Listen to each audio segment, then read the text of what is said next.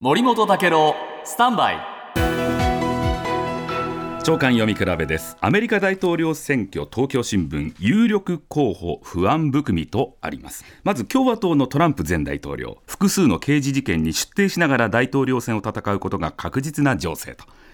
あの私的なあ家ですね。マール・アラーゴに機密文書を持ち出したスパイ防止法で罪に問われてますよね、はい、それからポルノ女優との不倫もみ消し問題で起訴もされている、はい、このトランプさん、次期大統領選挙に勝った場合は、自らに恩赦を与えるなどして、法的問題を解消するんではないかという見方も出ている、すごい話ですよね。一方で民主党のバイデン大統領、式典で転倒したり、演説で言い間違えたりを繰り返していて、たびたび周囲をヒヤリとさせていると、2期目を務めた場合には、任期満了時、86歳になるということで、健康不安のリスクは常につきまとうとあるんですね。はい、そんな中、注目されている人がいるよというのが日経新聞にありました。名門ケネディ家のロバート・ケネディ・ジュニア69歳私ここで初めて名前を知りました、はい、実は4月に出馬表明をしているそうで、うんジョン・ F・ ケネディ元大統領の甥故ロバート・ケネディ元司法長官の息子ということです。うん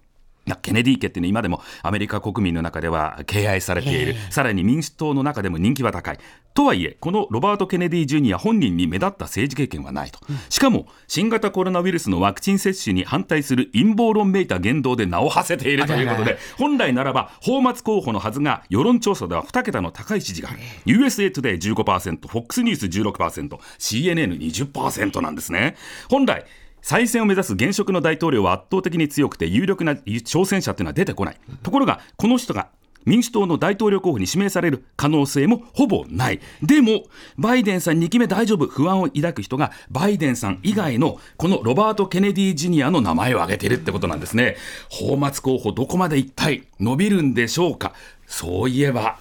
トランプさんも共和党の中では泡沫候補でしたよね。